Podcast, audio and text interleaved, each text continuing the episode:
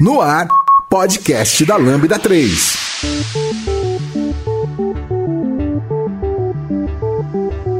Oi, eu sou o Emanuel Brandão e esse é o podcast da Lambda 3. Hoje nós vamos falar sobre privacidade. Aqui comigo estão Roberta Nunes, Lázaro, Moody. É, não se esqueça de dar cinco estrelas no nosso iTunes, porque ajuda a colocar o nosso podcast em destaque. E não deixe de comentar esse episódio no post do blog, em nosso Facebook ou SoundCloud, ou no Twitter, ou se você preferir, pode mandar um e-mail também pra gente para podcast.lambda3.com.br. E aí, tudo pronto para ouvir o nosso podcast? Ele é produzido pela Lambda 3, uma das maiores referências do país em desenvolvimento ágil e DevOps para a plataforma Microsoft. Para conhecer melhor, acesse o site lambda3.com.br.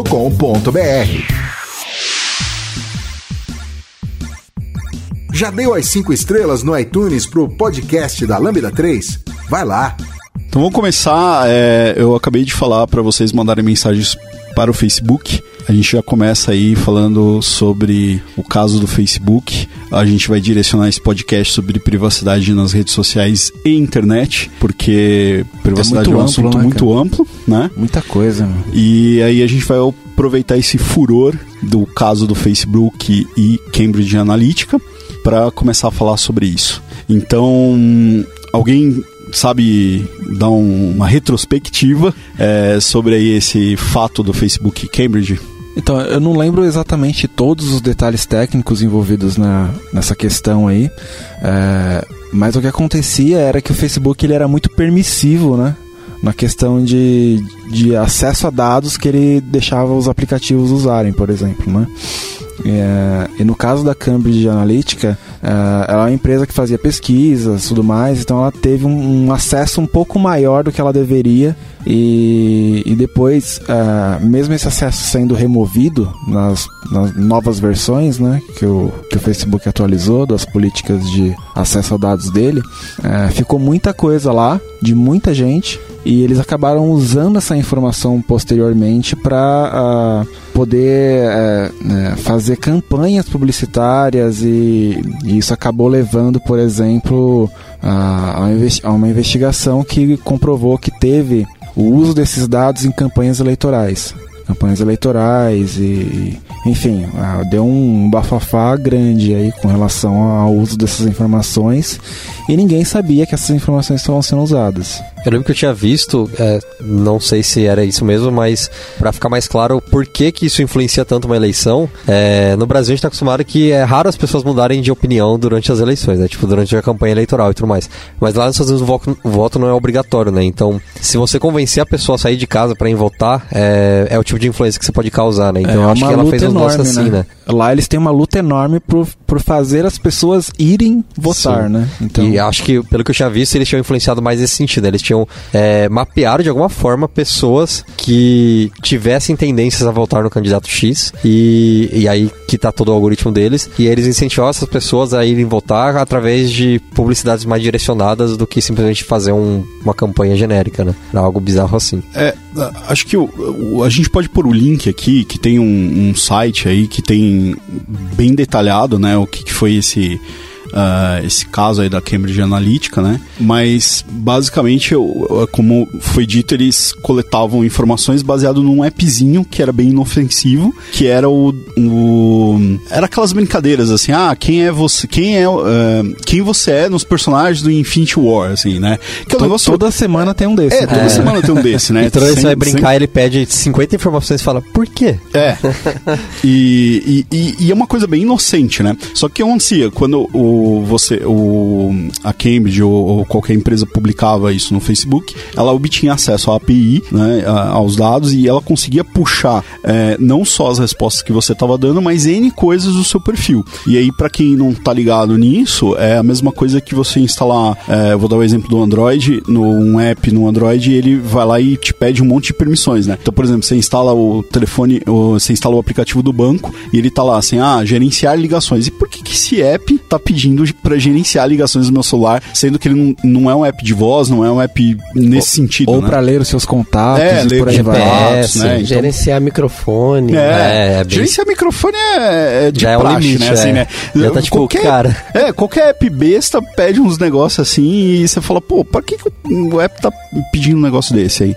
Então, assim, a gente vai pôr o link aí que vai, vai dar mais informações sobre o caso, né? Então, ah, vocês vão conseguir entrar mais a fundo aí. Mas aí, o que a gente quer falar aqui é sobre por que que isso foi tão discutido, né? E, e, e o qual, onde que, que vai dar. O Moody começou a falar aqui sobre eh, direcionamento de, de eleições, né? E, e a gente já fez até um, um episódio do Black Mirror que é sobre eleições tal. E aí você pode ir linkando uma coisa na outra, né?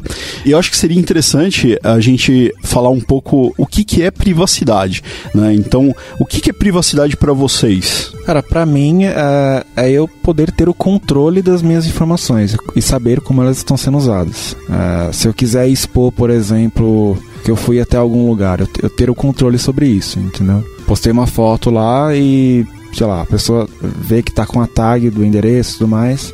É, eu tô me expondo, eu sei disso, mas é, eu estou consciente de que isso está acontecendo. Então, se eu quiser, eu posso inclusive remover essa informação. Então, é, acredito que pra mim, né, a privacidade é você ter o controle sobre as suas próprias informações. Bem, pra mim privacidade vai vai muito além do que muita coisa porque a gente a gente vive num país que a gente vive num país que não que é crime, né? A privacidade, vo- você ter controle da- das suas informações ainda é crime. É você acessar é, redes e outros lugares sem sem esse essa necessidade de você se mostrar na internet ainda é crime.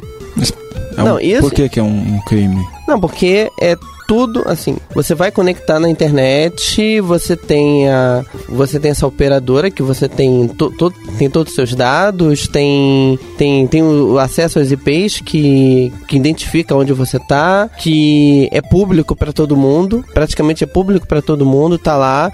O site que, que você acessa, ele é, é ele coleta essa informação, então é, não existe uma não existe uma, uma no marco civil da internet que é muito falado não existe uma, uma regra para poder para poder fechar esse nível de privacidade. Para você ter um acesso à internet um acesso à informação com é, com seus direitos adquiridos seus direitos de privacidade. Porque quando a gente tá a gente fala de privacidade a gente fala mais uma privacidade assim o que que eu vou publicar o que que eu vou ler o que que eu vou fazer. Mas é uma coisa assim muito tópica ainda na internet porque você realmente não tem. Você tá conectado tem alguém que sabe quem é você o que que você tá fazendo onde você tá onde tá triângulo é assim é aquela coisa meio, mesmo bem Black Mirror né? É assim eles veem tudo então assim nosso país você está fora desse controle é você ser uma pessoa criminosa porque é, ainda ainda é visto ainda como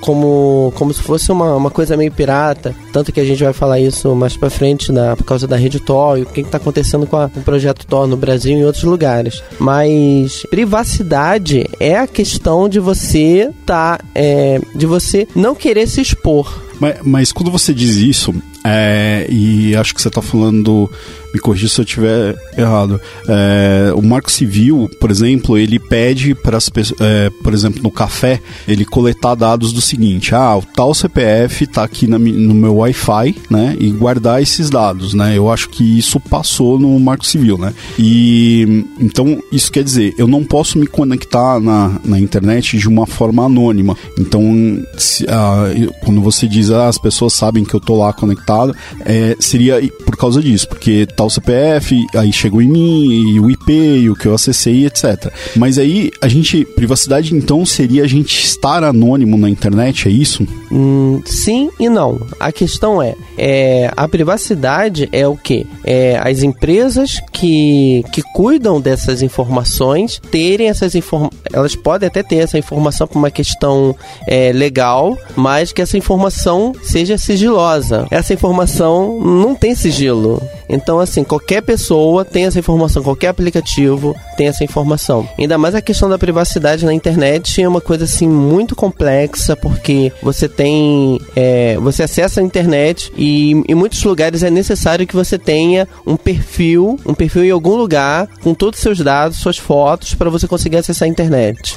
É, você realmente, eu concordo que para acessar a internet você é, alguma assim, algum órgão precisa saber que ali tem uma pessoa de verdade acessando, acessando a informação que não é nenhum bandido, nada, ou, ou algum terrorista. Mas que essa informação fique fechada para uma possível verificação, mas assim, que, que eu tenha a certeza da privacidade. Então também a privacidade tem a ver, inclusive em relação a mim, em relação à identidade de gênero, tudo, a privacidade é ter o. eu ter o controle de eu não ser exposta ao ridículo qualquer coisa na internet. É, eu acho que, que é, é, muito, muito fácil, assim, dar um exemplo, que seria um cara lá dentro do, sei lá, da, da Vivo, por exemplo, o cara saber, ah, a Roberta tá aqui acessando esses negócios aqui, né? Ou mesmo o cara, é, você chega num, num, café e o cara tá olhando ali, ah, então tal pessoa tá acessando isso. É, eu, eu, eu, acho bem complexo uma maneira de. Eu não sei se tem uma solução, se alguém já sugeriu alguma coisa para cuidar disso, porque é, eu, já, eu tenho vários exemplos de, de coisas que não tem a ver com, com internet e no dia a dia de coisas bestas, né? Mas de como as pessoas invadem esse a sua intimidade, né? Ou fazem coisas que não deveriam fazer. E, e a internet é um negócio que, para mim, fica, eu, eu, não consigo imaginar uma forma de bloquear isso, né? De, de você ser anônimo ou de você estar protegido de alguma forma. É, eu, eu tava vendo o que vocês falaram e privacidade para mim é exatamente isso que vocês falaram. Eu escolher o quanto eu quero compartilhar e o quanto eu quero deixar público. É, mas aí, pensando nisso que você falou agora, Brandão, eu queria fazer a pergunta para vocês. Vocês acham que hoje em dia é possível você acessar a internet, usar sem, sem abrir mão dos aplicativos e de outros serviços, mantendo sua privacidade? Tipo, eu realmente vou conseguir usar serviços, sei lá, da empresa X, sei lá, um Google, Facebook, eu realmente vou conseguir não compartilhar informações que eu não queira? Ou vocês acham que hoje em dia é virou commodity, é isso aí. Tipo, sua, sua, sua, seus dados virou commodity para eles. Eles vão coletar e é isso aí. Para mim é praticamente impossível se ficar totalmente segura. Então para você seria seria uma troca mesmo. Ou eu uso esse serviço, ou e eu sei dos meus dados, ou eu simplesmente não sei dos meus dados e não uso esse serviço. É, é, é praticamente assim. É, se, se, a gente pegar assim, ó, vários apps ou serviços legaisinhos que surgiram aí nos últimos anos, né? Então você tem aí, sei lá, para começar, o Twitter, né? Twitter tá aí, é de graça e tudo bem, tem uns anúncios lá, mas, pô, os caras têm que sustentar aquilo lá de alguma forma. Aí você pega é, coisas que, que você acha que são menos é, públicas e, e talvez menos intrusivas e, e, e, até mais seguras. Seguras não, é, sei lá, não, que não vão ferir de alguma forma. Por exemplo, o aquele de você fazer check-in nos lugares. Agora é Swarm. Foursquare. Ah, tá. Foursquare, né? Foursquare. Ele começou lá como Foursquare, hoje o do você dar check-in nos lugares é o Swarm. Tem essa função também no Facebook. É, é legalzinho pra caramba, né? Você tem ali o Dash. Eu, eu, eu, ainda uso em alguns lugares, você vai. Uh, não morreu ainda, tipo, isso? Não morreu, não o morreu. O Facebook não matou é, é ainda. É gente, então, é que a gente tem essa ideia de, de que algumas coisas morrem, mas, cara, essas coisas são muito fortes ainda nos Estados Unidos, assim, o público grande de lá. Então, é continua vivo. É, mas enfim, é, o que eu queria dizer, você vai dando check-in nos lugares, então ele sabe onde você está em todos os lugares, né? E aí você pode não compartilhar isso, você pode até dar o check-in privado, mas se dá o check-in privado, ninguém vê né, da sua rede de amigos, mas a empresa vê. A empresa vê. Né? E, e, e, como que eles sustentam essa plataforma, né? Eles usam esses dados para alguma coisa, né? Eles podem até não usar e oferecer propaganda ali, você chega num lugar, mas, cara, o objetivo principal é você fazer o gamification lá de você ganhar pontos, vai servir para você juntar dados e levar para a empresa e falar, ó, a galera tá acessando, tá chegando aí e tal. É, nesse exemplo que você deu de chegou no lugar, mostra propaganda, ele já tá oferecendo, né? Ele tá oferecendo é. de forma anônima talvez, mas ele tá oferecendo é, já. Ele pode não ter identificado que você gosta daquilo, pode ser um Sim. anúncio genérico, mas ele sabe que você tá lá, né? É. Então ele já tá te, te te vendendo de alguma Sim. forma, né? Tem um que me incomoda muito, que é o do Google Maps, por exemplo. É para você poder cadastrar um lugar do tipo, eu quero cadastrar onde é minha casa, porque para não ficar digitando toda hora casa, você tem que dar acesso a ele e coletar histórico de lugares que você vai. E esse para mim é um dos recursos mais creeps de qualquer aplicativo. Tipo, eu tenho desabilitado em todo o serviço que eu tenho. Quem quem usava e que tinha essa permissão, quando entra lá no histórico, ele sabe exatamente onde você esteve e ele começa a inferir algumas coisas do tipo, essa aqui deve ser sua casa porque você passou lá durante a madrugada. Essa aqui é seu trabalho porque você passa lá das 8 às 6. Fora o Não, Olá, é- bem-vindo a Itaim, novamente. Não, e é bem interessante que ele mostra como que você foi até lá, né? Sim, ó, ele você fala, pegou foi a um pé, ônibus, você é. foi de ônibus, pegou o metrô. Cara, isso. E É de lá você foi da estação Paulista a pé até a estação Brigadeiro. E ele Então, e é bem. A Isso mostra é o muito quanto- forte, né? Isso mostra o quanto a simples informação de que você ficou lá de, de período, de um período de tempo, ele consegue inferir em cima, né? Então imagina o que mais ele faz com isso. É, e aí me incomoda muito o fato de que eu, eles atrelaram essas funcionalidades. Então eu não posso ter é, histórico, é, lugares marcados se eu não liberar meu histórico. Então é um jeito deles conseguir sua informação sem você Sim. perceber. Porque você fala, putz, é. muito cômodo mesmo eu não ter que apertar estão e digitar negócio meu endereço cobrando toda outro. vez. É, e aí você fala, então eu, eu gravo pra você. Você só me dá todo o seu histórico de localização que eu gravo Então, isso pra eu, você. eu tenho que confessar o seguinte, eu sou um grande usuário desse serviço.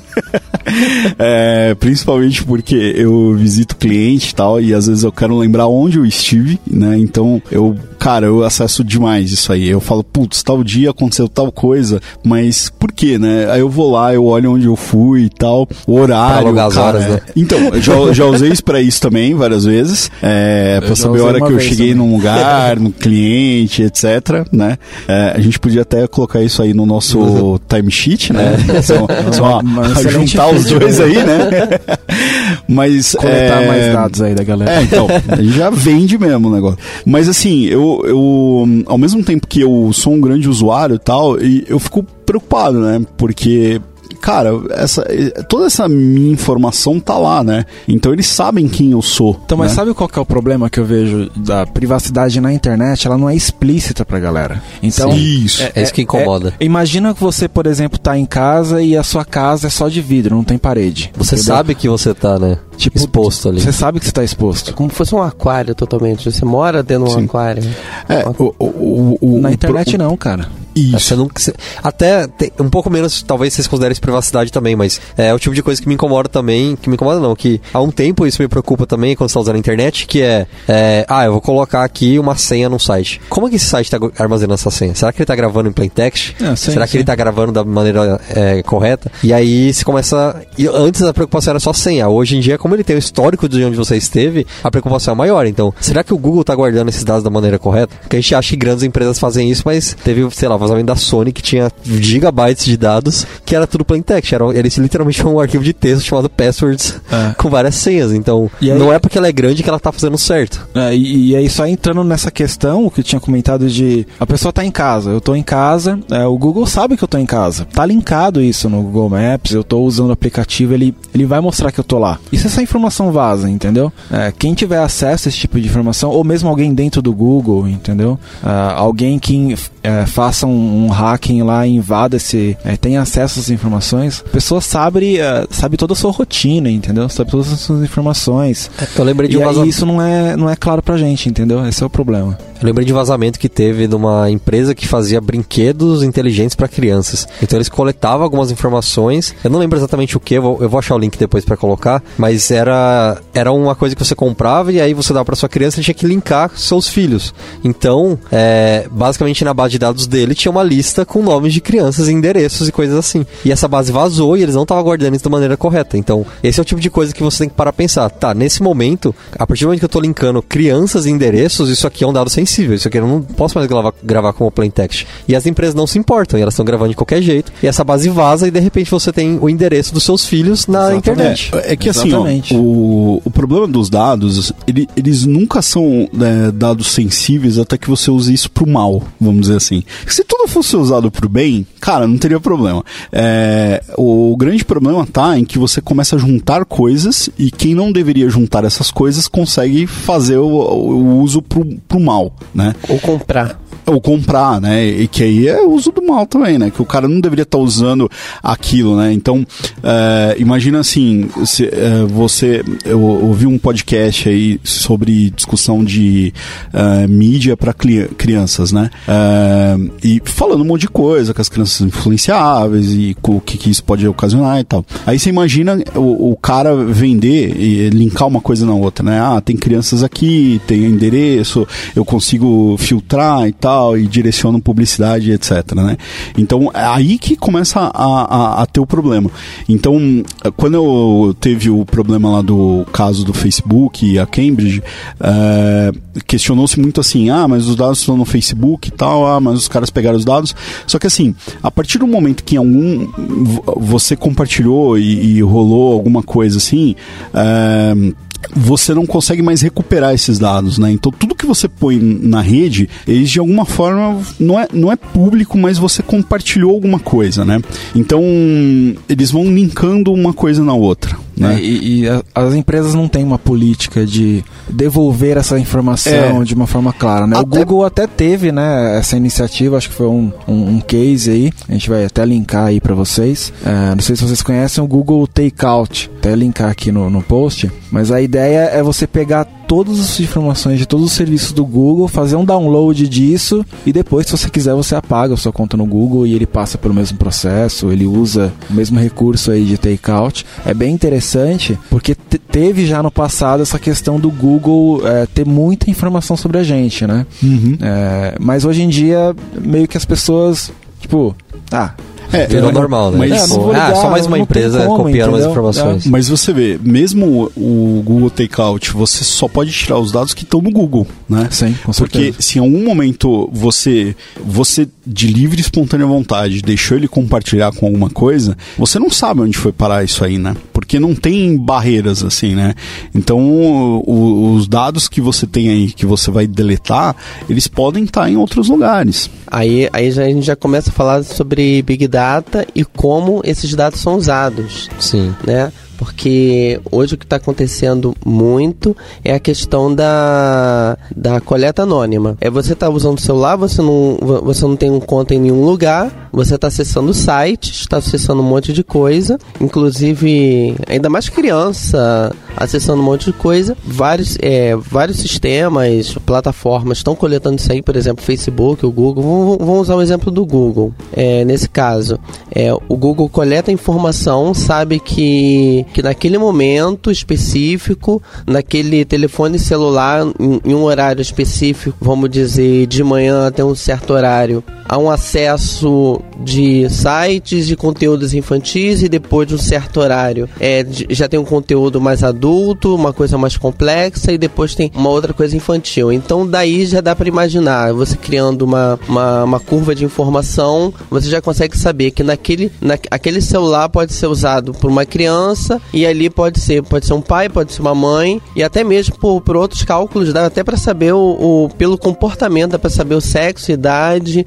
e ter uma estimativa e o que que você vai usar, o que que vai consumir. E também teve outra coisa que você falou que, que, que abriu aqui a informação, né? Que isso é uma coisa que a gente pode falar daqui a pouco também. É, é a questão dos brinquedos que tem, que tem acesso à, à internet, acesso à informação. Aí me lembra um, um, outro produto que o Google lançou também, a gente está falando muito do Google, é, que é uma, um sistema operacional para IoT, que ele, assim, lançou, tá lançando, não me lembro agora. O Android Things. Things, isso. Ele é um Android fechado, código fechado para IoT, que trata sobre segurança. Agora minha pergunta: como eu vou auditar alguma coisa de segurança com código fechado. É, a gente vai ficar na mão da boa vontade das empresas, né?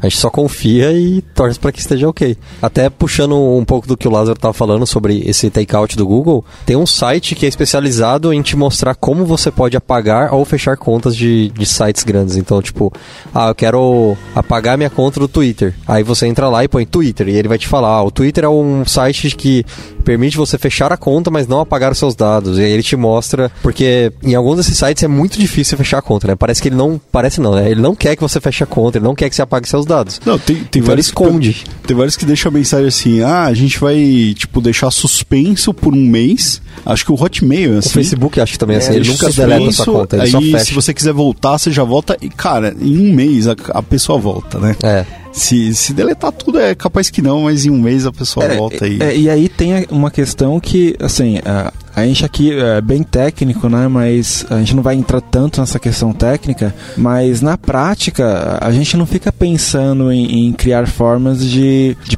de proteger a, a ponto de disponibilizar um recurso para as pessoas para que elas possam limpar todas as informações dela de um sistema, por exemplo. Também não existe, não tem É, como. Isso, isso hoje é, não faz parte do, do, do processo natural de desenvolvimento, né? É, é tudo amarrado, É inclusive. porque se você entendeu? tirar, por exemplo, os seus dados, vamos dizer, você criou uma conta para armazenar foto, né? Aí você fala assim, ah, beleza, né? Deleta as fotos já. Mas, cara, os seus dados entrarem em log, é, em um monte de coisas. E os grandes serviços tem- sempre tem backup disso, né? Tanto é que se É, você fizer tem cagada e backup. ligar lá, eles conseguem recuperar. Ah, então. É, imagina você excluir, por exemplo, uma conta no Facebook, né? Quantas interações, quantas coisas ali dentro estão amarradas com o seu perfil e vão ser afetadas, Sim. né? Qual que é o impacto disso? É extremamente complexo gerenciar É, essas é, eu informações lembro de um- eles não deletam, eles geralmente só ocultam né, essas informações. Eu lembrei de um cenário do os Studio App Center, que a gente até fez um podcast disso. Ele tem uma ferramenta para você fazer analytics do, do uso do aplicativo e tudo mais. Então você pode ir coletando do tipo, ah, o usuário abriu a tela X e depois foi para a tela Y, para você poder ter uma ideia de como melhorar seu app e tudo mais. E aí a galera perguntou para eles sobre o GDPR, que tá rolando agora. Vocês, se vocês têm conta em sites da internet, você deve estar recebendo um e-mail todo dia sem parar sobre isso, que basicamente é que agora você tem que optar por usar cookies, acho que é isso, né? E aí, teoricamente, eles não estão conformes com, a, com essa lei lá, lá na Europa, né? E aí perguntaram pra eles, ah, como que a gente vai poder fazer o GDPR no, no Visual Studio App Center? E aí eles falaram isso, eles falaram, então, vai levar um tempo, a gente não tá pronto ainda, porque é, esses dados são replicados de várias maneiras e eles estão em vários lugares, para que a gente, porque eles têm métricas, eles geram uma inteligência em cima, então eles estavam levando um tempo porque eles têm que garantir que eles estão apagando de todos os lugares. Então é isso, né? Tipo, você acha que, ah, simplesmente é um registro lá que o usuário X abriu a tela Y. Mas não, ele, já replicou em vários lugares para ele fazer tratamento em cima e tudo mais. E agora apagar tudo isso é um desafio, porque é, se a pessoa não pensou nisso quando estava desenvolvendo, pode ser que até é impossível ela amarrar esses dados novamente. Então, se você precisar apagar, como é que ela vai apagar agora da, dessas, desses outros lugares onde ela replicou e tudo mais? Você lembra do nome do site que, que ensina você a apagar o seu Eu vou procurar e eu vou colocar no link, eu não lembro o nome de Beleza. cabeça.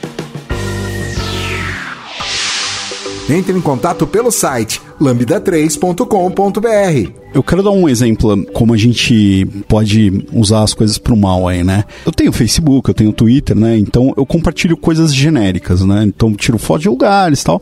Eu não gosto muito de co- colocar, mesmo somente para amigos, coisas pessoais, né? Porque, tipo, você tem, vai, 100 amigos, né? Que, que já não são 100 amigos próximos, né? Porque já 100 já é bastante, né?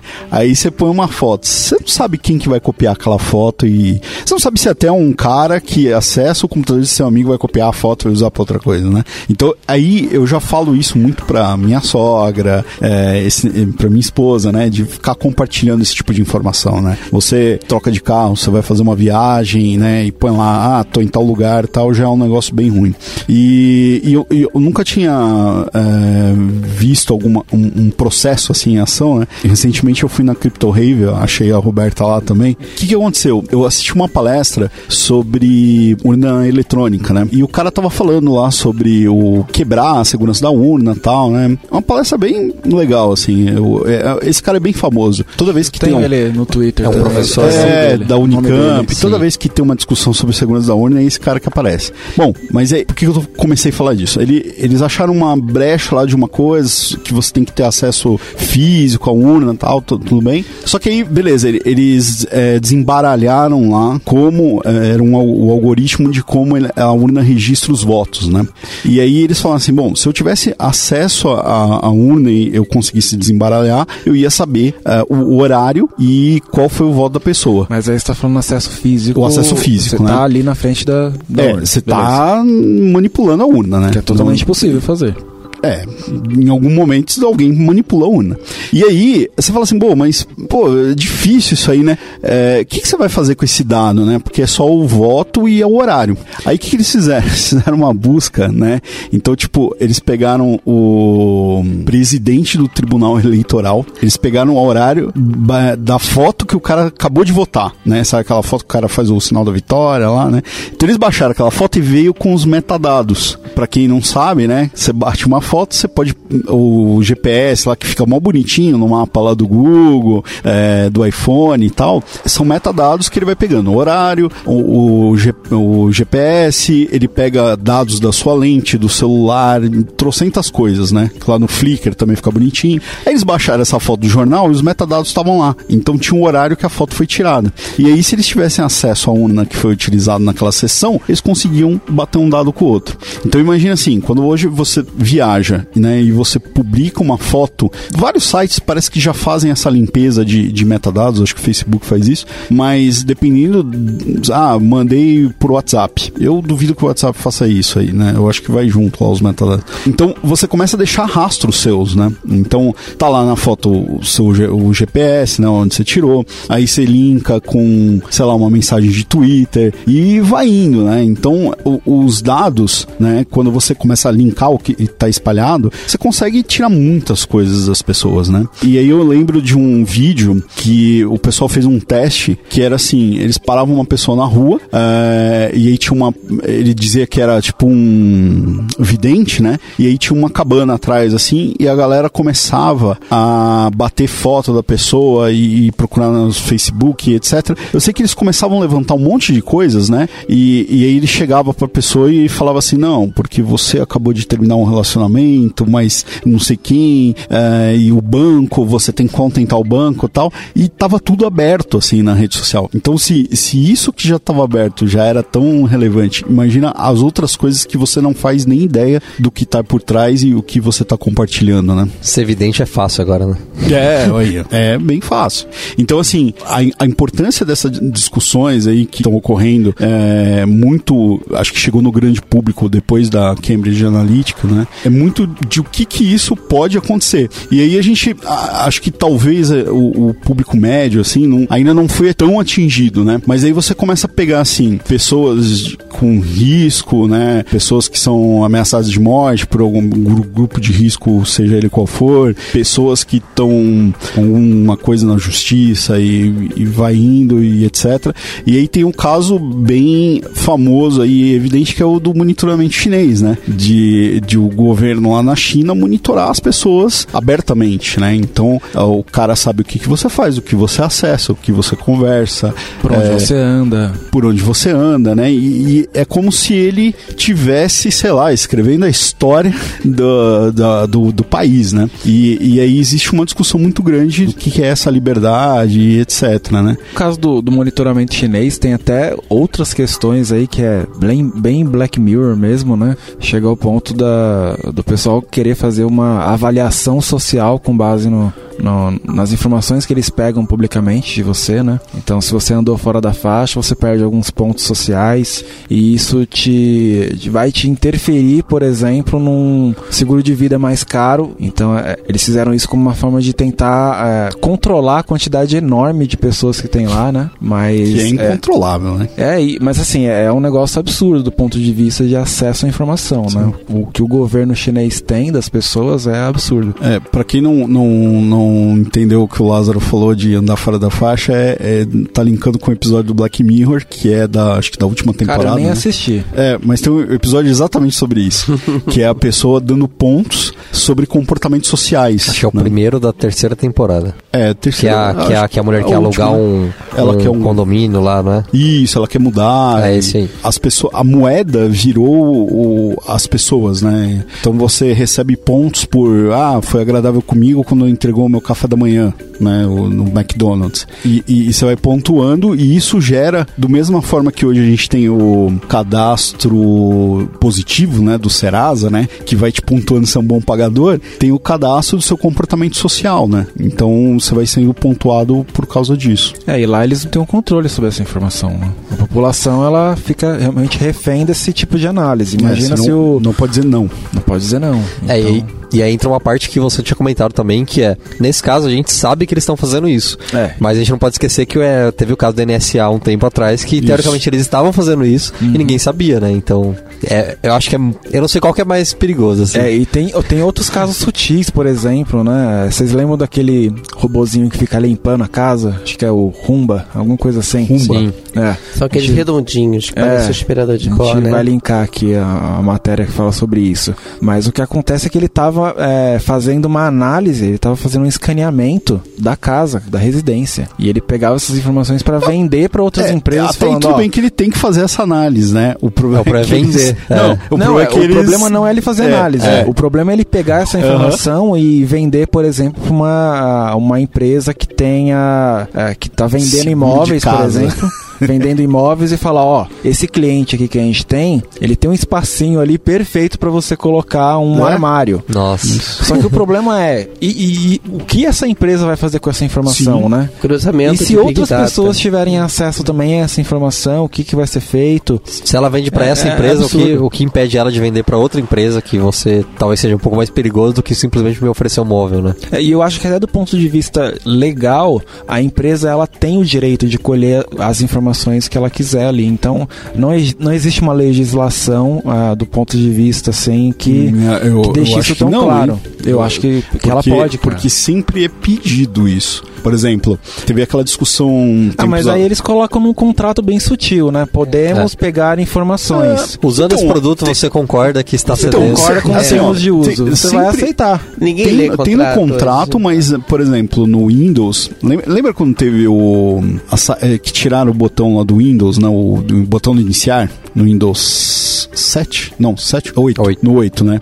O, o que, que a Microsoft viu, né? Que ele- eles coletam informações, né? O que aconteceu foi o seguinte: eles sempre ped- eh, pediam, né? Ah, você quer aceitar aqui e tal? Eu sempre entrava nesse negócio, né? E o que eles estavam vendo é que a maioria que aceitava normalmente era o pessoal de TI. E o pessoal de TI parece que não usa o não usa, o- usa muito o botão, né? E aí falaram assim, bom, se a gente tirar, não vai dar problema, né? Então, quer dizer, a é, eles estavam tentando melhorar o sistema, né? E só que a informação era bem alterada porque eles não viram público, né? Porque a maioria das pessoas falam não, né? Não quero saber desse negócio aí. E aí eles foram lá e arrancaram o botão, né? Só que eu sempre vi, pelo menos assim, eles pedindo para coletar esse tipo de informação. Então, eu acho que varia de talvez de país ou, ou- ou até mesmo de segmento de mercado eh, de pedir ou, ou não essa informação. Mas, por exemplo, no, no sei lá, no Android, não sei se quando se ele compra o celular, liga, ele fala assim, ó, a gente está coletando informações suas aí, né? Pelo menos não lembro de ele Eu também não me lembro dele falar, não. Eu assim. não lembro dele perguntar, mas eu tenho certeza que ele puxa, porque Ah, existem sim, ele existe pra informações, isso. é. É. Sim e não, porque tem a questão assim, quando você compra um aparelho com Android, na existe um contrato de compra que você já concorda que ali tem um sistema operacional que coleta informação. Então aí entra uma assim, uma começa a ficar muito, começa a ficar muito abstrato. E- então, mas a, a Microsoft é a mesma coisa e, e eles pedem informação, né? Então, por exemplo, você instala um SQL Server, ele vai lá e pede informações e tal, né?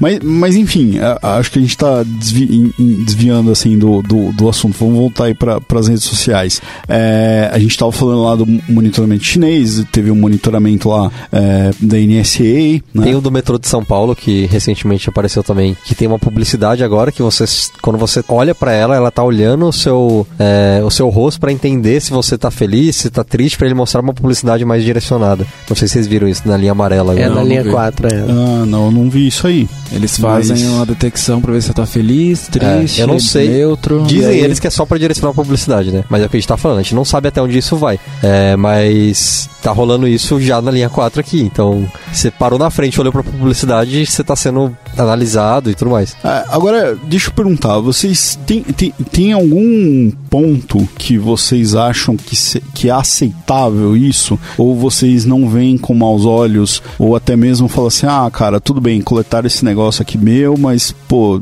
é legal o que eles estão fazendo.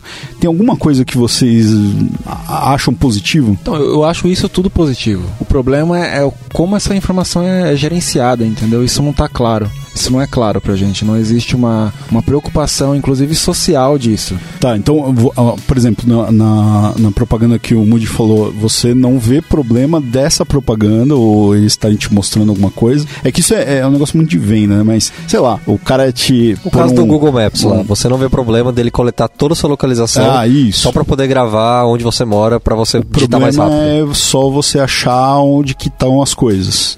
É esse tipo de coisa.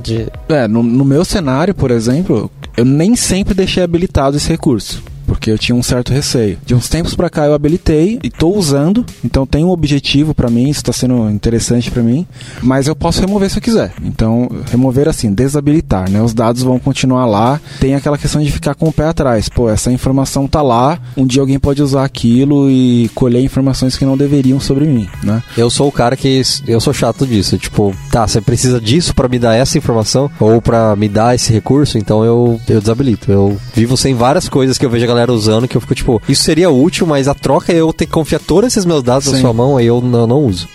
O que você ia falar, Roberto? Então, eu ia falar um monte de coisa, tem que falar um monte de coisa. É, em relação a isso, eu comecei a, a, a ficar muito. É, criar várias exceções é, em relação à segurança, até que um ponto que eu pensei é o seguinte: ah, sabe de uma coisa? Eu não vou ligar muito pra se estão coletando ou não, porque você acaba chegando, chegando a um ponto que ou eu não vou passar em frente a, a essa câmera do metrô, ou eu não vou acessar o Facebook porque ele vai coletar dados, ou ele vai fazer isso, então eu não vou viver, porque o mundo hoje está muito conectado. Aí, aí voltando por causa disso, no- naquele negócio sobre a eleição, que, a gente, é, que você estava falando, que, que em relação a isso também. Eu comecei a fazer uns estudos e, e conversando com algumas pessoas que trabalham com, com, com estatística em relação a eleições.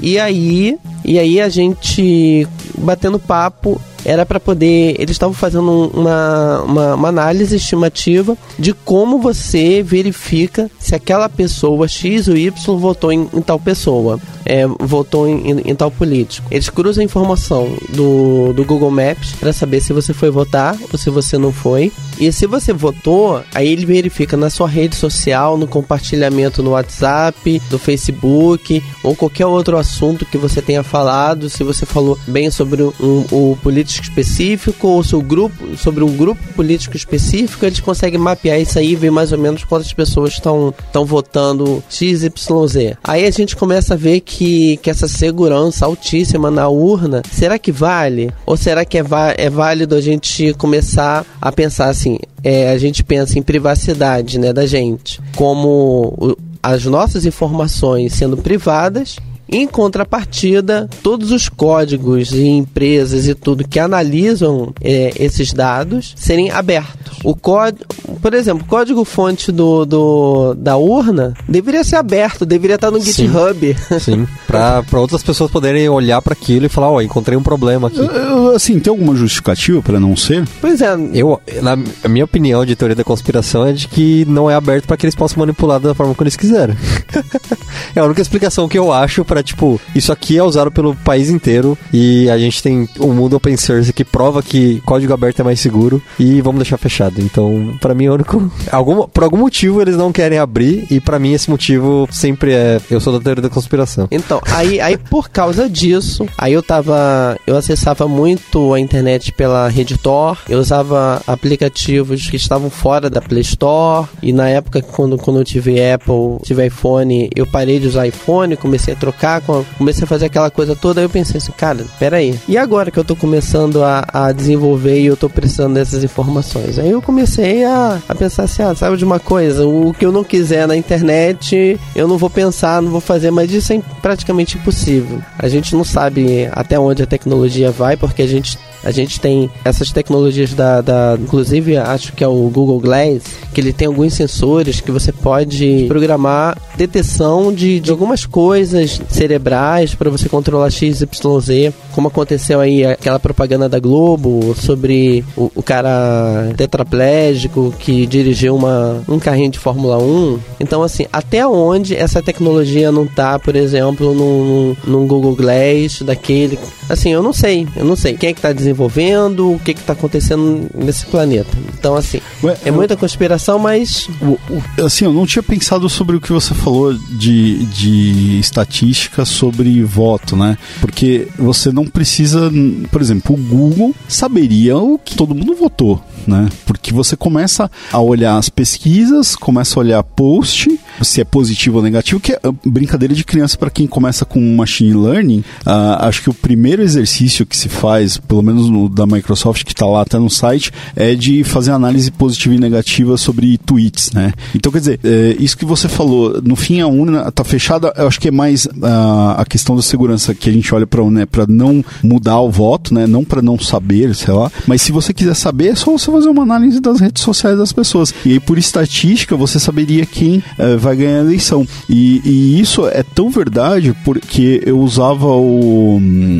o Windows Phone, né? E tinha o Bing lá, né? E, e no Bing eles começaram a publicar resultados de jogo de basquete e acho que das Olimpíadas. A, a Olimpíadas anterior, que foi. no- 2016. Não, não a do Rio, a outra, né? É, Londres. Em Londres. Eu acho que eles estavam publicando coisas de ah, tal pessoa venceu. Não sei se acho que a Copa que era na, na- é a probabilidade de, de ganhar da Copa e, e ele estava acertando muito assim. Então você imagina se os caras forem fazer uma análise de as, quem vai vencer a próxima eleição, vai ser muito assertivo Provavelmente vai ter esse ano, né? Porque isso. Né? É, esse ano vai, vai ter alguma vai, coisa vão nesse aparecer alguma coisa. E, e o ruim disso, o que seria negativo é o que se discute muito é que o, o problema da, da Cambridge Analytica é o reforço em volta da sua bolha, né? Então, se você tem uma propensão a voltar num candidato, né? E aí você começa a receber é, mensagens sobre isso, né? Você reforça aquilo falando assim, ah, todo mundo tá escolhendo isso,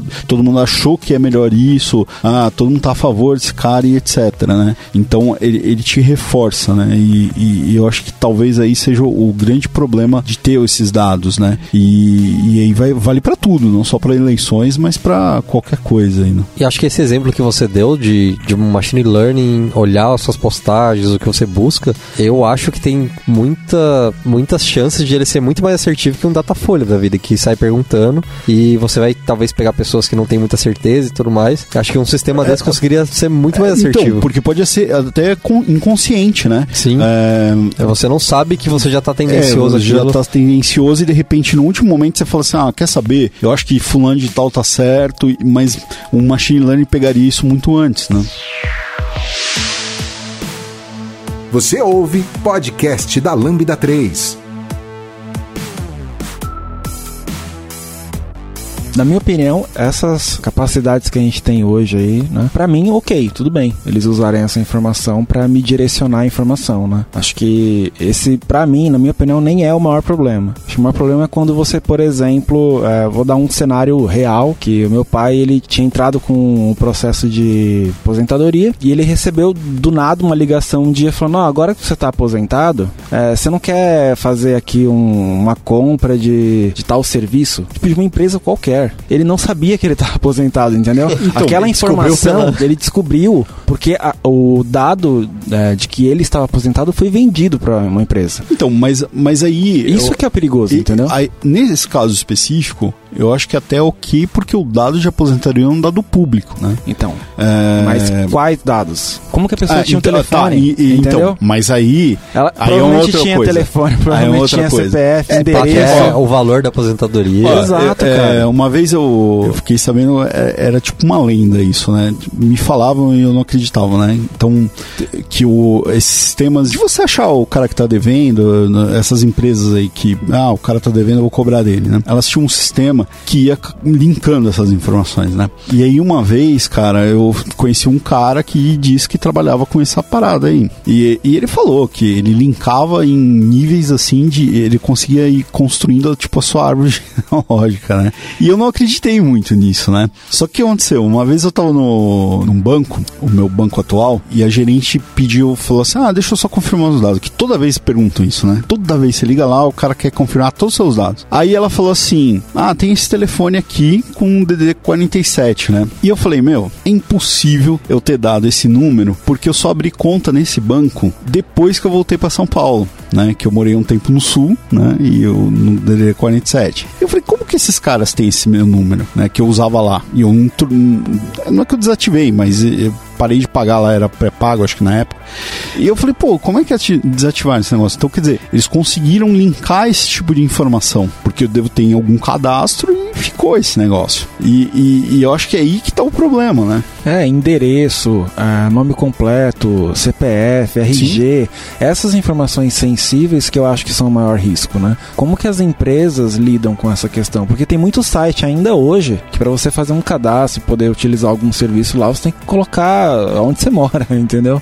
É, eu acho bizarro o CPF, por exemplo, que deveria ser CPF. uma informação privada. Qualquer cadastro pede CPF. Você vai consultar, sei lá, fazer um cadastro que vai consultar alguma coisa, ele pede seu CPF. Então, Mas, mas é que assim, o, o número do CPF eu acho que não é uma informação privada. Ele é uma informação pública. Agora, o problema é o seguinte: a- o dado do seu imposto de renda sim é uma informação privada. Então é, é como se o CPF fosse só o seu nome. Então eu sei que você se chama número 2, 1, barra. Só que eu não sei o, o que que tá amarrado a isso, né? Então, mas é que com o CPF você consegue fazer algumas consultas para ver, por ah, não, aí exemplo, você se amarra tem tudo. dívidas, amarra né? tudo. Então, É. esse, que- esse é o É ponto. Pra mim, CPF deveria ser É. privado. Então, eu, Eu não deveria passar meu CPF para fazer uma compra na Casas Bahia. Então, eu, eu, eu acho assim, não- o problema não é o número do CPF, o problema é que a empresa. Outro dia eu fui comprar um celular pro meu filho e, cara, tava pagando, hum, tava na loja, tava pagando o celular, o cara me pediu o CPF, pediu meu endereço tal. Endereço, E eu cara, falei assim, absurdo pra isso. que, que Pra você precisa quê? do endereço? Aí você começa a ver o seguinte, a Receita Federal tá linkando você também, né? Porque ele,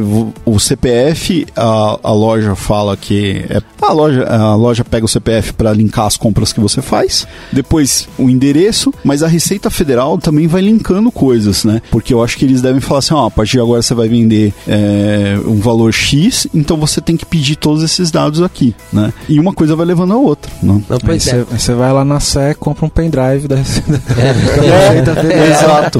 com todos os dados de todo mundo. Não, ainda Puta tem um, merda, é, não, ainda tem o seguinte, pelo, inclusive no caso do seu pai, eu prestei serviço para uma empresa que, que fazia essas coisas, né? Que ainda faz essas Olha coisas. aí, ó. É, pois é, olha só.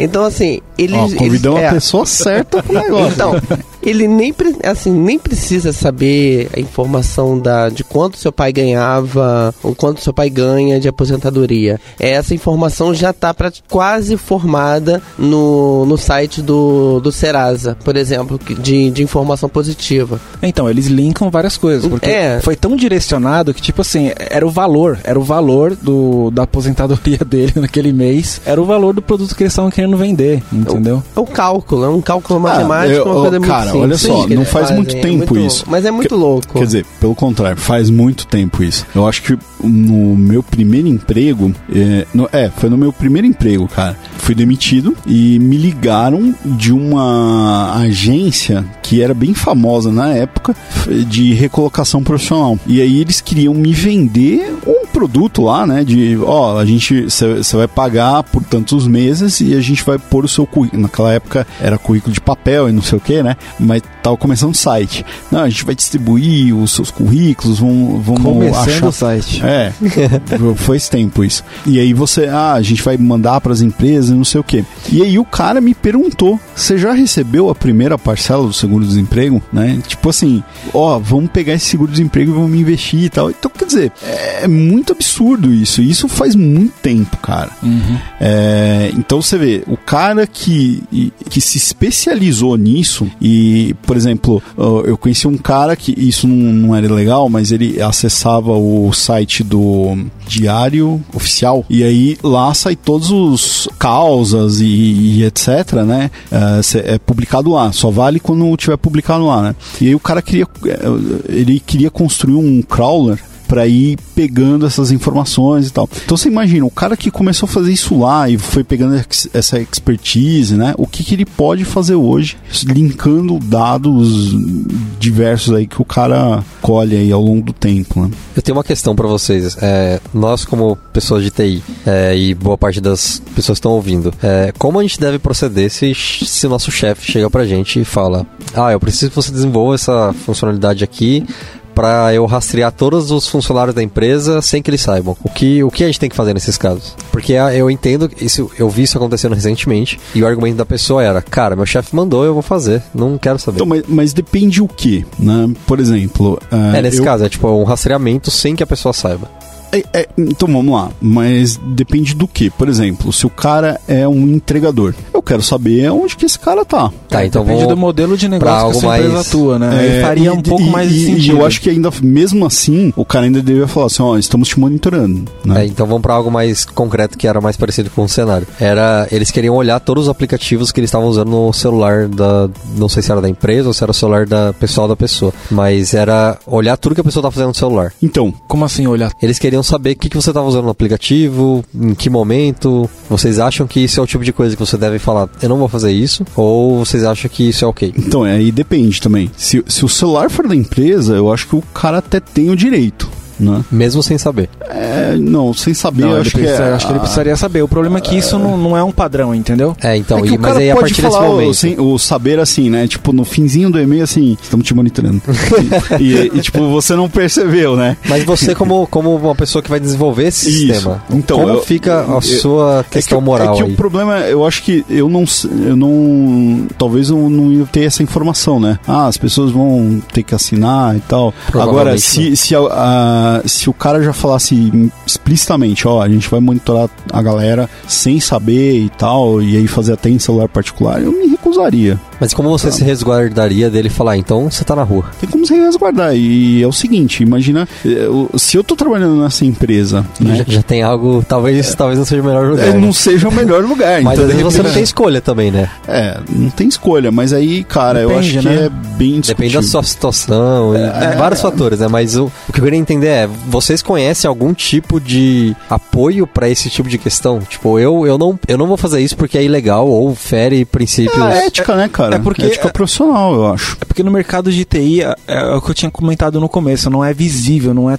é muito transparente, entendeu? Por exemplo, se você falar para um médico, para ele dar um atestado diferente lá, ou, ou fazer um procedimento médico que ele não deveria porque o, o hospital vai ganhar mais dinheiro, dificilmente ele vai fazer, entendeu? Porque ele sabe as consequências que ele vai ter, tem um impacto, tem uma ética, tem uma cultura já estabelecida é, no setor que ele atua. É, no nosso, é, é- é tudo muito novo nesse sentido ainda. É, é como se fosse, por exemplo, a gente sabe que quando a gente vai é, desenvolver uma tela de login, o campo de senha tem que estar com as estrelinhas lá. A gente sabe isso, é um padrão. Mas na hora de pedir informações a mais para o usuário, por exemplo, lembra do Facebook no começo? Ele pedia de uma forma totalmente diferente, era, é, ele, ele era muito permissivo. Então a indústria ainda está evoluindo nesse sentido de tornar as, as coisas mais seguras através de padrões, né? É, isso ainda não está claro. As pessoas não aprendem isso na faculdade, entendeu? Essa questão de privacidade. é, É, mas isso é muito discutível, porque assim, as pessoas aprendem sobre ética, cara. E Sim, isso, em- ética Em tem termos, tudo, né? Em termos. É, hoje não, mas É, em né, antigamente a gente A tinha gente- até aquela aula de.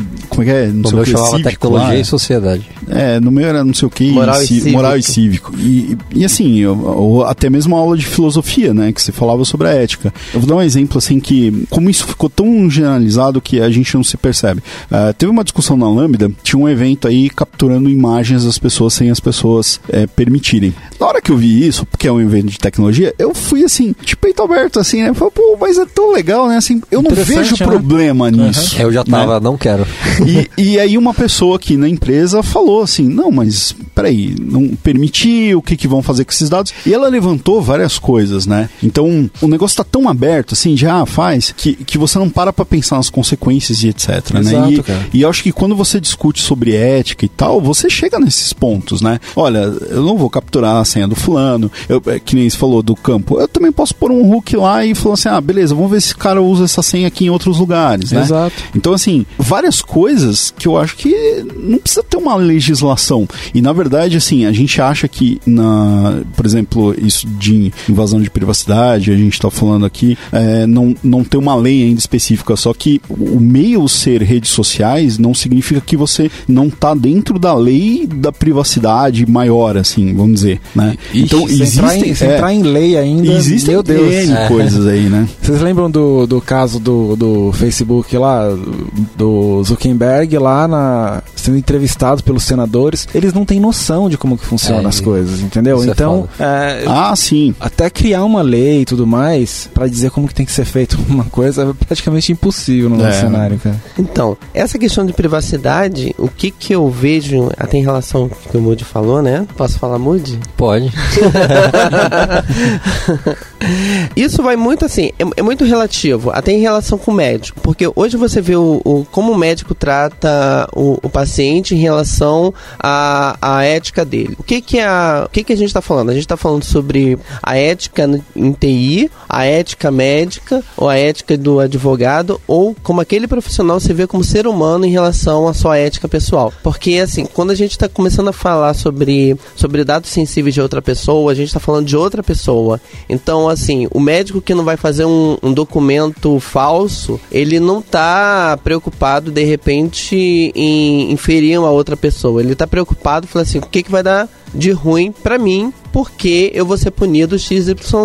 Mas é uma forma educativa, ruim, mas é educativa de, pelo menos, dar uma freada em coisas que acontecem. Hoje, no, no, no ramo de TI, não existe nada disso. A internet é aberta, tudo acontece de qualquer jeito, todo mundo faz de qualquer jeito. E hoje você vê várias empresas criando várias normas diferentes e coisas diferentes, tecnologia mudando demais, porque não existe norma, não existe nada. E até em relação à segurança, fica uma coisa assim muito, muito aberta, porque todo mundo colhe informação de qualquer jeito, usa essa informação de qualquer jeito, então tem essa questão. Eu, por exemplo, se eu fosse numa empresa que o cara falasse assim, olha, não, eu quero, eu quero que você desenvolva uma, uma, uma aplicação aqui, que tem as câmeras aqui, que vai ficar analisando as pessoas e vai, e, e vai querer resolver sobre outros assuntos, ou pegar dados do celular de, de outras pessoas. Eu, eu como pessoa, em relação a, a invadir a privacidade de outra pessoa, eu não faria, eu não faria, mas isso é uma coisa minha. Mas aí é a questão, o que que o desenvolvedor, ou até mesmo, também pode acontecer o seguinte, qual é a forma que o meu gestor, o meu chefe vai chegar para mim e falar assim, olha, a gente vai desenvolver uma aplicação que é para fazer análise, análise de log, pesquisa de segurança, fazer XYZ, coleta de dados de log para poder melhorar o serviço e a aplicação. Aí você desenvolve tudo isso, pega essa informação, monta um banco de dados. Isso também depende, assim, às vezes o, o, o chefe, tudo, fala que é uma coisa, você monta uma aplicação que faz tudo isso para coisa boa, mas ele também pode ser usado para o outro meio. É, então, eu acho que nesse cenário, sim. Eu, eu, eu, eu, aceitaria desenvolver por um- uma necessidade de negócio da empresa e tudo mais. é, mas desde que isso esteja claro para o usuário e tudo mais. A partir do momento que a pessoa foi lá e vendeu essa informação, desvirtualizou né, Aham. aquele, aquele contexto ali, cara, eu vou sair fora de lá o mais rápido possível, porque aquilo vai dar merda, entendeu? Cê, é, olha só, às vezes o cara faz um negócio legal e a ferramenta é usada da forma ina- Errada, imprópria, né? né? Imprópria. Então, tipo, hum, sabem as maquininhas de cupom fiscal?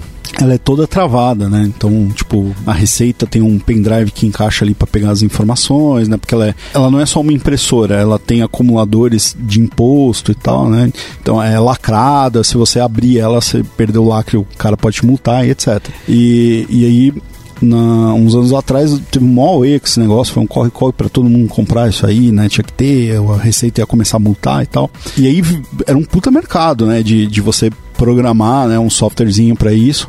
E aí uma fabricante lançou um, um emulador da, da, da impressora para os desenvolvedores testarem né, o programa. Porque você tinha que comunicar, então você ah, manda os itens, aí ele retorna o imposto, é N coisa. Cara, você acredita que pegaram Emulador o e emulador e começaram a usar por aí nos mercadinhos? Usou em produção o emulador. Eu falo, É a famosa POC em produção. nossa, meu, como que os caras têm ideia, assim, sabe? Então é, é, é absurdo, assim, sabe? Ouça o podcast da Lambda 3 no seu aplicativo preferido. Bom, acho que a gente falou bastante aí sobre eh, problemas e, e, etc. E vamos caminhando aqui para o fim. A gente, eu tenho um projeto bem legal que a gente já até comentou algumas vezes, que chama o Projeto Thor. E pedi para Roberta aqui falar um pouco mais sobre ele. Eu acho que é uma coisa que, que as pessoas deveriam conhecer mais aí. É uma das que formas, que, né, de se é. proteger aí. O que é. que é o Projeto Thor, Roberto? Ai, caramba.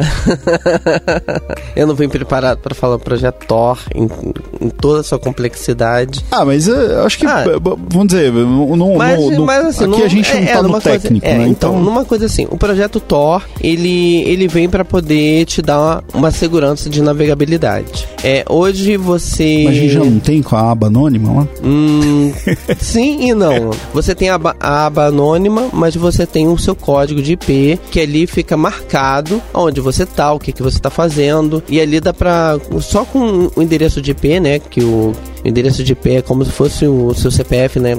Vamos dizer assim, é o, é o CPF da sua conexão, né? Isso explicando para quem não é técnico e tá, tá assistindo o podcast. Então ali tem toda a informação sua de, de tudo. Então dá para com informações assim de big data, juntando tudo isso dá para juntar uma estatística. Então o projeto Tor, ele vem para poder te dar um pouco mais de flexibilidade. Você está na internet navegando e a operadora ou quem for que acessar a, as suas informações não vai saber onde você está, porque em algum momento a sua conexão pode estar na França, em algum outro momento pode estar nos Estados Unidos, ou ao mesmo tempo está na França, nos Estados Unidos, ou, está em lugar nenhum e ninguém saber o, o, o como você está tá acessando é, como você está acessando a internet.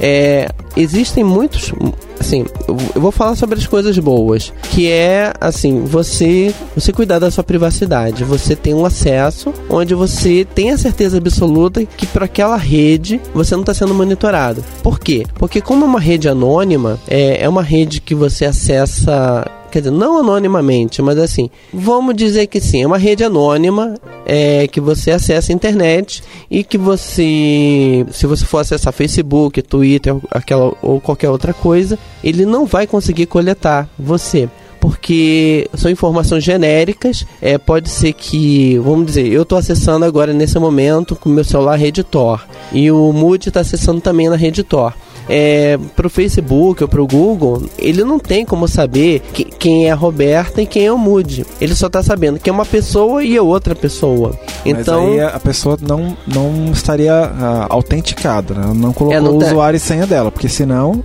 Não, a pessoa não está autenticada, mas é, as redes sociais ou qualquer outro coleta dados. Coleta dados sobre você, por onde você está, por onde você está andando, porque todo IP tem essa questão da geolocalização.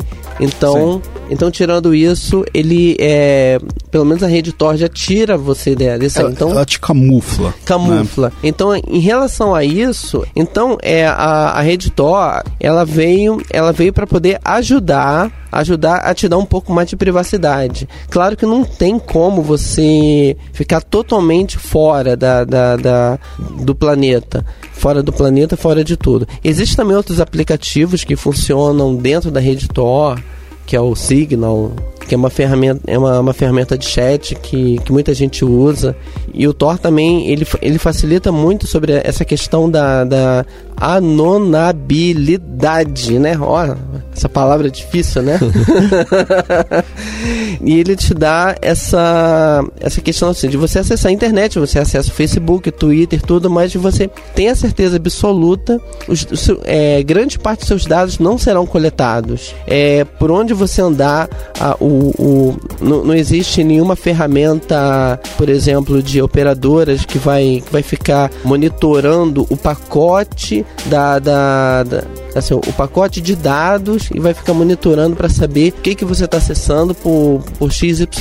O que, que ele faz? Ele criptografa tudo numa rede numa rede assim bem fechada e ali você conversa assim você conversa com, com, com, com sistemas com pessoas mas aí o que você está falando é que então a galera criou um lugar que os pedófilos e os assassinos podem ficar livres lá é aí que eu ia chegar Da mesma, queria- é, da mesma forma que a rede aberta.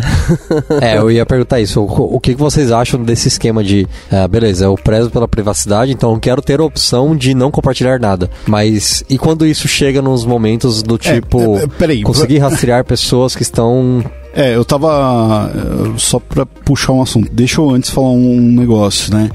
Por que, que o Tor foi criado, né? Então, como a gente falou antes do governo chinês, né? Ou outros países aí que estão em situação de guerra ou numa ditadura, a ideia era que esse projeto, eh, que esse acesso, ele protegesse essas pessoas, né? Então, jornalistas, refugiados de guerras, pessoas com risco de vida e etc, né? Pessoas que estão investigando alguma coisa ali que, Isso. que, que pode ter Isso. Um. é, que elas podem ser afetadas, né? Se a localização delas for descoberta e tudo mais. Exato. Então a, a ideia inicial do, do projeto é proteger essas pessoas, né? E aí depois isso teve outros desdobramentos, né? Que hoje tem até o é, Onion Services, né? Então você tem um- uma porta de entrada lá pro Facebook, por, pelo Tor. Então foi se abrindo, né? Mas aí a gente ah, chega aí num assunto que o Moody puxou, né? Ah, você, a sua privacidade ser garantida até o ponto de que ah, pessoas que estejam cometendo atos ilícitos ah, sejam acobertadas por esse tipo de coisa. Pois é, aí cai na mesma questão do chefe que manda você é, fazer coisas erradas. É a questão da ética pessoal. É por isso que, que hoje, hoje é muito complexo a gente falar sobre, sobre segurança total, porque existem muitas ferramentas para poder te dar, essas, te dar esse acesso à, à segurança, mas tudo tudo passa pela questão da, da, da, da ética, da, da moral. E eu não tô nem falando sobre a ética moral que o povo tenta vender pra gente como certo ou errado. É a questão mesmo de você. É, é aquela questão da ética moral de você não ferir o outro de alguma forma. É esse tipo de ética e moral. Então a, o, o projeto Torre, inicialmente, como o Brandão falou, ele veio para poder proteger essas pessoas. Só que como qualquer coisa, qualquer coisa, muita gente aproveita para poder dar aquele jeitinho e usar para outra forma. Então vocês acham que, por mais que isso aconteça, a gente deveria continuar caminhando no sentido de garantir a maior, aquela palavra difícil, sobre estar anônimo na internet, é, independente do fato de que isso di- dificulta investigações policiais para encontrar pessoas que estão cometendo crimes e coisas assim. Qual a opinião de vocês? Então, aí continuando isso aí, a, a investigação policial, ela continua. É porque de toda forma de você tentar andar anônimo na internet, é, existe ainda, assim, existem muitas ferramentas que ainda dá para rastrear, assim, ainda dá para rastrear mesmo com, com a rede Tor, mesmo com, com, com tudo. Existem é, ferramentas de, de, inclusive, relacionadas a machine learning e câmeras e tudo, porque você tá na rede Tor, mas você tem que andar no- pelo planeta. Você tá andando na rua. Em algum momento você tá falando com alguém. Então, é. E isso ainda existe esse tipo de coleta de dados. Eu não vejo. Assim, existe o ponto negativo, existe realmente o ponto negativo na. na como as pessoas usam esse projeto Tor, como as pessoas usam essa, essa questão da, de estar anônimo na internet. É, a gente tá falando do, do Tor aí é, como sendo uma ferramenta que nos dá um pouco mais de privacidade no sentido de localização, é, no sentido de ser um jornalista que não quer é, que cheguem até ele. Mas acho que isso nem é o suficiente, né? Você precisa de outras ferramentas. é, o, o usuário comum, ele não vai usar um Tor, é, dificilmente ele vai fazer isso, né?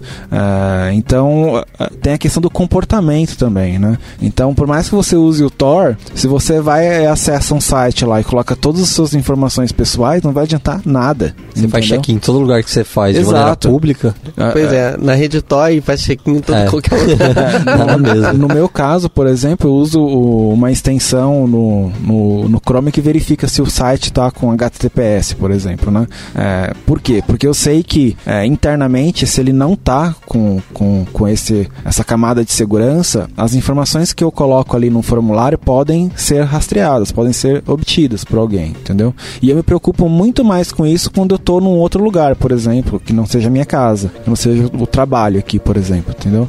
É, acho que quando a gente tá num lugar que a gente não conhece, a gente começa a pensar um pouco mais nisso também, né? É, além do Tor, vocês usam outras ferramentas, outras extensões para deixar, para ter um pouco mais de, de é, poder analisar um pouco mais como os dados, né, é, estão sendo utilizados aí, ou, ou se você está acessando alguma coisa que não deveria. Eu uso um adblock. É, eu usava aquele. Acho que era adblock que chamava, um que era bem famoso. Até eu descobri que ele tinha parceria com grandes empresas tipo o Google, que ele liberava essas empresas. Aí eu falei, cara, que porra é essa? E aí eu passei para usar o microblock, que é open source, e que você consegue pelo menos. Não que eu realmente esteja auditando aquele código, mas você tem várias pessoas auditando aquele código, então você, eu, na minha opinião, eu passo a ter uma confiabilidade maior. E eu uso também o Ghostery, que é ele bloqueia redes sociais em outros sites. Então, aquele widget de Facebook que aparece, sei lá, no site do, do Terra. Os comentários, que agora É, você aquilo comentar lá qualquer não- coisa, você- o cara usa o negócio, os comentários Sim. do Facebook. né? O Facebook não deu aquilo lá porque ele é legal. Ele deu aquilo lá pra ele conseguir te rastrear em todos os sites que você tá navegando. É, então usa o Ghost porque ele impede isso, então ele bloqueia. A parte ruim é que, inevitavelmente, em alguns momentos isso quebra alguns sites. É, mas eu uso ele por padrão até que o site quebre e aí eu tento entender se, tipo, tá, beleza, eu quero desativar nesse site ou realmente esse site quebrou é sinal de que eu não deveria estar acessando. Eu não quero que ele me rastreie. É muito mais uma questão de comportamento consciente, né? Na, na internet. Eu não uso um. um- bom, eu tô usando o- o- uma extensão lá do Firefox lá que ele cria uns bloquinhos e agora ele tá separando até o, o Facebook aí do, do resto, né? Ele coloca numa aba separada, ah, mas acho que não chega nesse ponto aí que o Moody falou.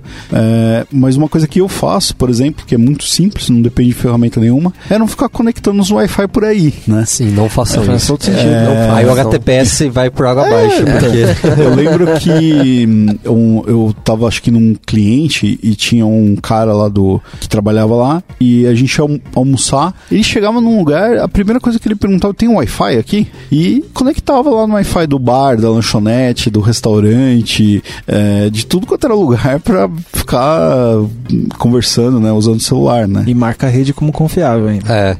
Se, se vocês precisam muito do tipo, putz, eu preciso olhar algo aqui muito urgente, pelo menos use um cliente de VPN, algo assim. Tem alguns Ah, clientes de VPN é- que são grátis, que é, é uma camada a mais. Você também vai ter que confiar na É, VPN você agora. vai ter que confiar no cara. É, né? mas é Usa de o novo, Tor. você tá adicionando uma camada. É, você pode usar o Tor também, que é o que é o mais seguro de todos aí. É, mas eu acho que só isso já, já, já seria algo bem, bem se- seguro. Eu acho que é mais pela engenharia social, né? É, isso e, por exemplo, usar qualquer o computador, você chega e, sei lá, vou pagar um boleto aqui, né? E aí você entra. É, você já pega aquele computador, já loga no seu Gmail lá, Cara, deixa é. autenticado. Imagina Esquece. na Lan House, cara, assim. É, porque é a gente acha que coragem. Lan House acabou, mas tem muita por aí. Aí você deixa logado. Eu peguei vários, cara, quando eu- na febre da Lan Hou- Lan House que, que eu ia jogar, eu pegava vários logs, né? Então fica foto que o cara trocou na época tinha um Messenger, do MSN Messenger, pegava foto, é, log de conversa, cara, era absurdo, assim. ICQ. Pois é. então, eu, assim, praticamente eu uso todas as ferramentas que o, que o, que o Moody também usa. Eu uso o Ghost também, né? Ó, Carioca Ghost. e eu uso assim pra e-mail, uso aquele K9 e-mail, que é uma que é para Android e ele é de um projeto open. E uma coisa assim muito boa é para quem tá ouvindo assim, não é assim, evitar usar software pirata, porque a gente não sabe o que que tá embutido no, no, no software pirata para poder fazer a ativação. E se você não não puder ter uma licença de, de um sistema operacional é, da Microsoft ou do Mac, você não, realmente não tem, parte pro, pro, pro, pro um software open, né? Um, um sistema operacional open source que você tem, pelo menos você tem um nível de controle como os dados, você está inserindo os dados ali na, na- na- no seu computador ou no seu telefone. Então, essa questão mesmo é tem, muita, tem muitos dados na, na internet, inclusive no próprio site do K9 Mail, ele, ele te dá algumas, algumas dicas também de, de outros aplicativos e como é feito o, o software deles, assim, a, acho interessante começar a olhar. E também é interessante também quem puder entrar no, no, no, no projeto do, do projeto Tor, né, que é o Tor Project, que ele, ele te mostra mais ou menos como você tratar essa informação de, de privacidade, de tudo. E também escutar a gente sempre no podcast, que a gente tá, tá sempre falando essas coisas, né? é, eu só quero complementar o seguinte: da mesma forma que eu falei do Wi-Fi, o que o Roberto falou de softwares piratas, sempre tem por aí um cara que cobra cinquentão para formatar sua máquina ou tirar vírus. Já vem com o Trojano. É, então, fica ligado também nisso, porque você leva o seu computador, é, tem muitas pessoas que levam com todos os dados lá, né? Fotos e etc. E eu já ouvi várias conversas por aí de, de cara pegando, ó, tô formatando é, o computador de uma mulher aqui, tô vendo as fotos dela, não sei o que, o que ela acessou, é, as conversas que ela teve. Então, assim, é, tome cuidado também com quem, onde você leva sua máquina ou o seu celular, celular, Numa, numa assistência técnica, né? É, eu acho que são muito mais coisas de engenharia social do que até de ferramenta, né? E às vezes você não, não se liga disso, né? É uma coisa bem que passa bem batido, assim. Não instale o Java. Bom, acho que é isso, pessoal. É, papo é longo. Eu acho que tem bastante coisas aí que a gente não pegou. Talvez role aí outros papos mais específicos. É, de repente a gente pode falar um pouco mais de ética e ou privacidade em outros lugares, em outras coisas. Agora nas coisas, né? No, no IoT.